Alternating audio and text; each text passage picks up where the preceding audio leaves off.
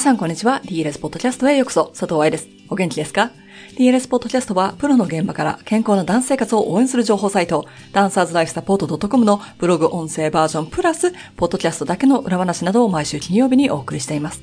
今月はインスタライブの音声をお送りしてきましたが、最終回の今日は、先週に引き続き、ポワント選びについてお話ししていきます。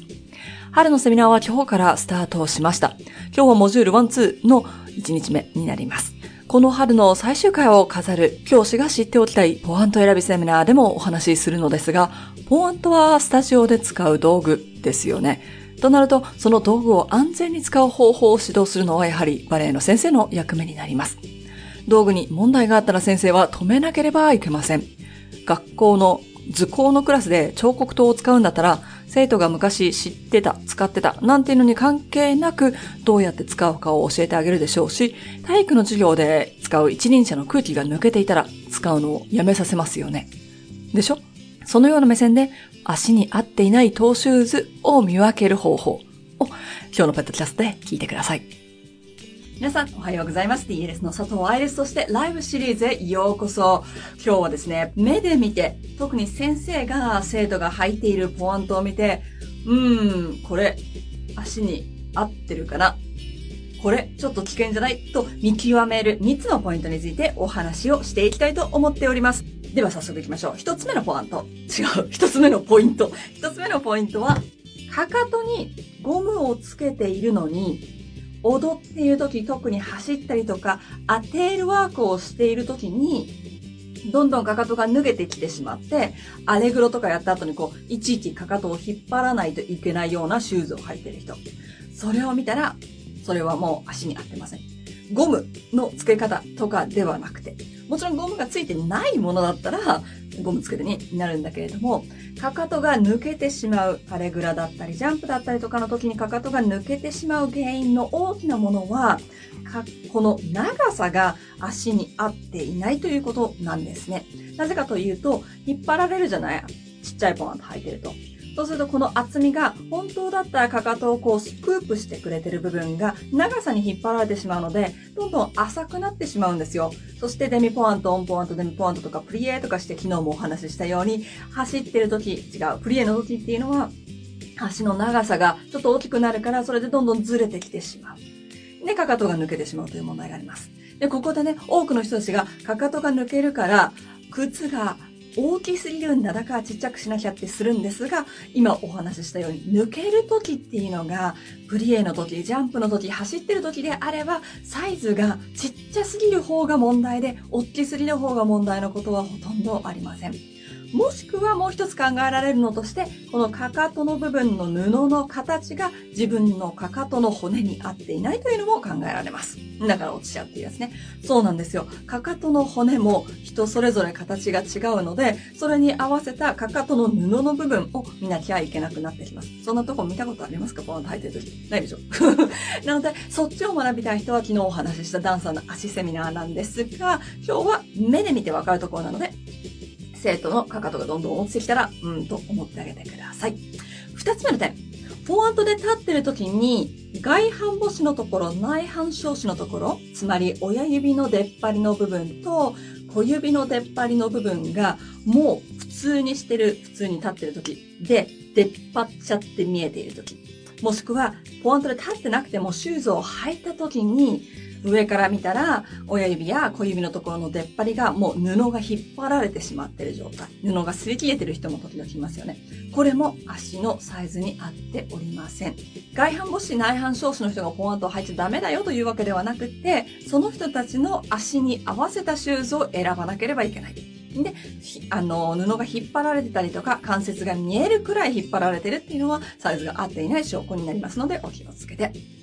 三つ目の点。これもまた関節の話になってきますが、今お話しした親指のところ、ここ親指だと思ってください。外反母趾のところと内反小趾のところだけではなく、このセクション、親指の MP 関節という、違う、親指じゃない、足の MP 関節と言われるところがあるんですが、足の指先に行く前と中足と足の喋れてないね。中足骨のところ、この部分の骨関節を MP 関節と呼びます。そしてそれがデミポアントの時は曲がるし、オンポアントの時は反対に曲がるしっていう動きを作ってくれる関節になっているんですね。甲は伸ばしてるのに足の先だけブラブラしちゃうジャンプの時にっていう人いませんその時っていうのは MP 関節の弱さが問題だったりするんです。まあ今日はジャンプの話ではなくてポアントの話なので、その MP 関節、指のこの部分、足の指のこの部分が、ポアントのこのセクションから溢れ出ちゃってる人。これも足に合っていないポアントになります。今日お話しした3つの中で、全て結構危険ではあるんだけど、一番最後にお話しした MP 関節が出ちゃっているっていうこの長さが短くて、関節が出ちゃってるっていうのが一番怪我にはつながります。ですので、それを見たらすぐにやめてあげましょう。このね、関節動かなきゃいけないんですよ。先ほどお話ししたように、デミポアントにするときには反対に曲がる。だから、ここの前に何もない方がデミポアントは上がりやすいんじゃないって思う人もいるかもしれないけれども、オンポアントになったときに、今私の手でやってるように、関節に負担がかかってしまうことになってしまうんですね。なので、MP 関節が中にしまわれている。全部は出ないようにしてあげてください。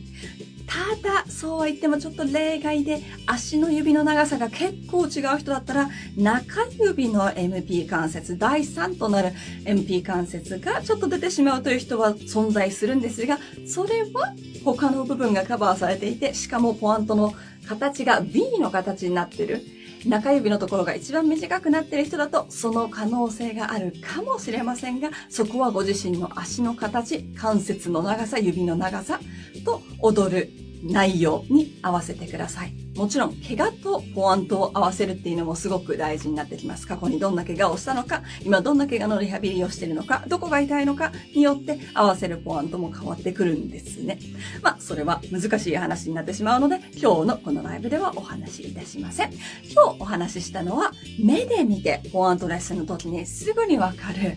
いや、絶対これ足に合ってないよねっていうポアントの探し方。一つ目が、かかとがジャンプの時とかにどんどん抜けてきてしまう。ゴムつけてるんだけど、抜けてきてしまうっていう問題。二つ目、外反母趾や内反小趾。上から見た時に関節の横が靴からちょっと出っ張ってるじゃなくて、かなりもう関節の形が分かってしまうぐらい引っ張られている、もしくはそこの部分の布が擦り切れてしまっている、などの問題。三つ目が今お話しした MP 関節、足の指のところ。